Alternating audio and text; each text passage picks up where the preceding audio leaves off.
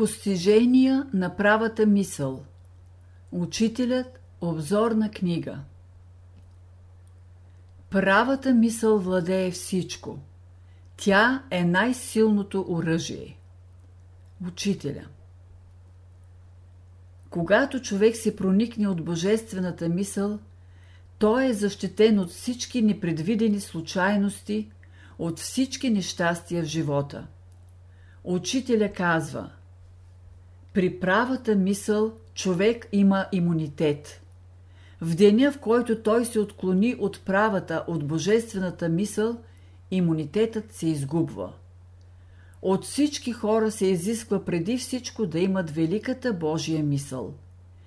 Тя е господарка на всички прояви в живота ни, на всички способности. Талантите, гениалността, светостта всичко се управлява от правата мисъл. Тя е абсолютно мощна.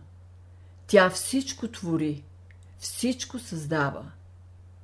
Човек, който има права мисъл, никога не греши. Учителя казва, като имаме права мисъл, ще имаме благодат. Що е благодат? Това е дихарма или завръщане към първото естествено състояние на правата мисъл. Да имаш права мисъл, значи да имаш благодата на Бога, да си под Неговите крила. Щом имаш Неговото благоволение, ще имаш благоволението на всички разумни хора, които мислят. Който мисли право, ще се освободи от всички ограничения и страдания. Свободата е връзка с Божията мисъл. Свободен е само онзи човек, чиято мисъл е свързана с Божията мисъл. Достатъчно е човек да почне да мисли право, за да почнат работите му постепенно да се уреждат. Чрез правата мисъл ще се реформира коренно целокупният живот.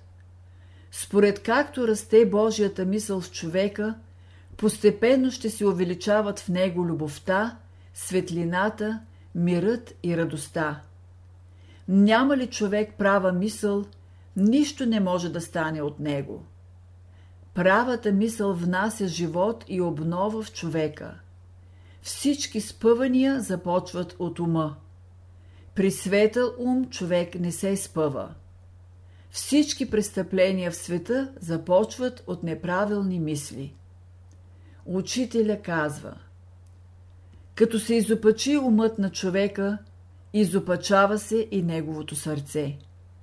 А като се изопачи сърцето му, изопачават се и неговият характер и неговите действия. Щом допуснем една неправилна мисъл, непременно ще дойде съответно желание и после съответно действие.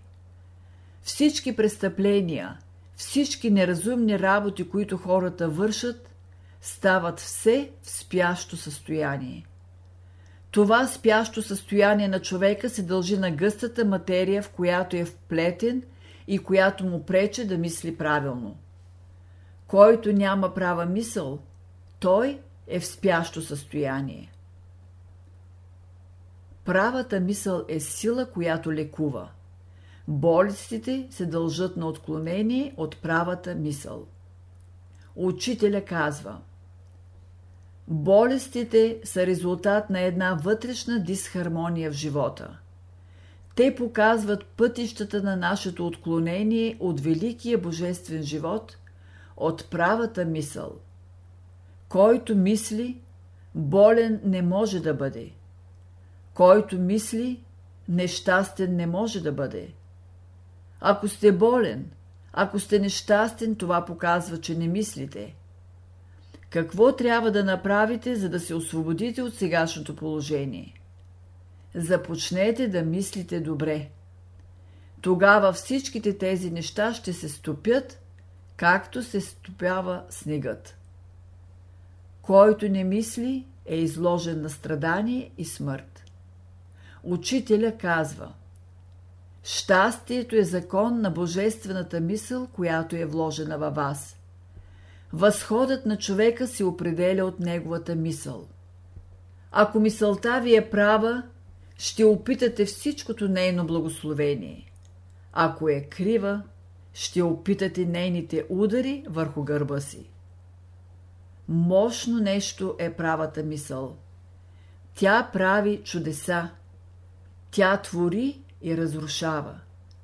Като знаете това, хранете в себе си само светли и възвишени мисли, които ви повдигат и които обединяват човечеството. Помнете следното правило.